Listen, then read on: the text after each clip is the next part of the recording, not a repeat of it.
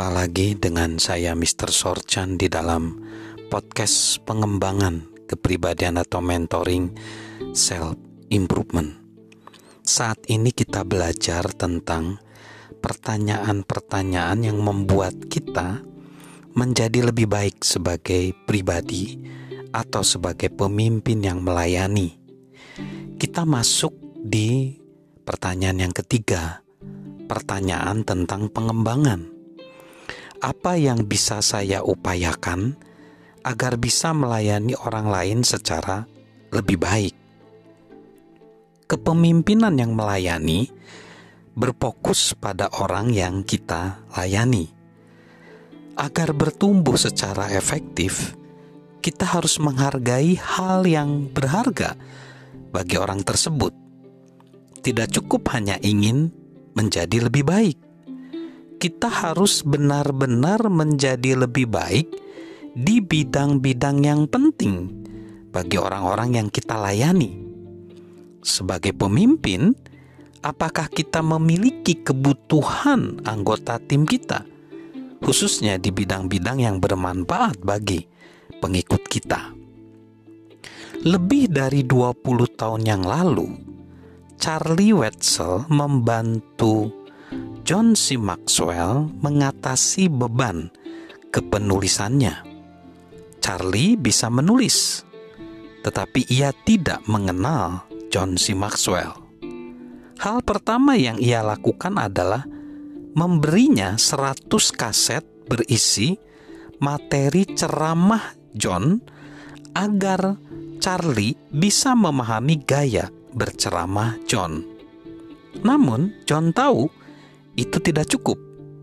Dia harus proaktif melayaninya, sehingga ia bisa melayani John dan organisasi yang John dirikan. Salah satu hal yang John lakukan adalah memberi Charlie buku kutipan dan memintanya menandai kutipan-kutipan yang ia anggap paling bagus. Setelah ia melakukannya, John memeriksa buku yang sama dan menandai kutipan-kutipan yang dia pikir paling baik. Kemudian mereka membandingkan pilihan mereka. Awalnya, 90% pilihan mereka tidak cocok. Lantas John menjelaskan alasannya, menyukai kutipan yang dia pilih sehingga ia memahami pemikiran John. Lalu mereka kembali melakukan latihan itu dan mengulanginya, mengulanginya lagi. Setelah melakukan beberapa kali, pilihan mereka akhirnya cocok hingga 90%. Jika dia tidak bertanggung jawab untuk berupaya membantu Charlie, pasti pekerjaan akan lebih sulit lagi. Sahabat Mr. Sorchan, untuk memunculkan hal terbaik dari dalam diri orang lain, pertama-tama kita harus memunculkan hal terbaik dari dalam diri kita. Kita tidak bisa memberikan sesuatu yang tidak kita miliki.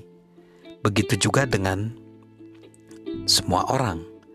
Dan inilah kabar baiknya. Penghargaan terhadap diri kita akan semakin kuat ketika kita menjadi lebih baik kemenangan yang kita alami bersama tim akan menjadi hasil dari kemenangan yang pertama kali kita alami di dalam diri sendiri.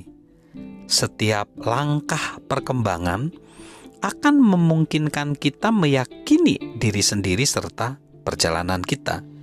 Seperti perkataan tema seperti perkataan Mark Cole, Mark Nilai pemimpin yang melayani terletak pada alasan di balik tindakannya dan seberapa baik ia melakukannya, bukan pada tindakannya atau seberapa sering ia melakukannya.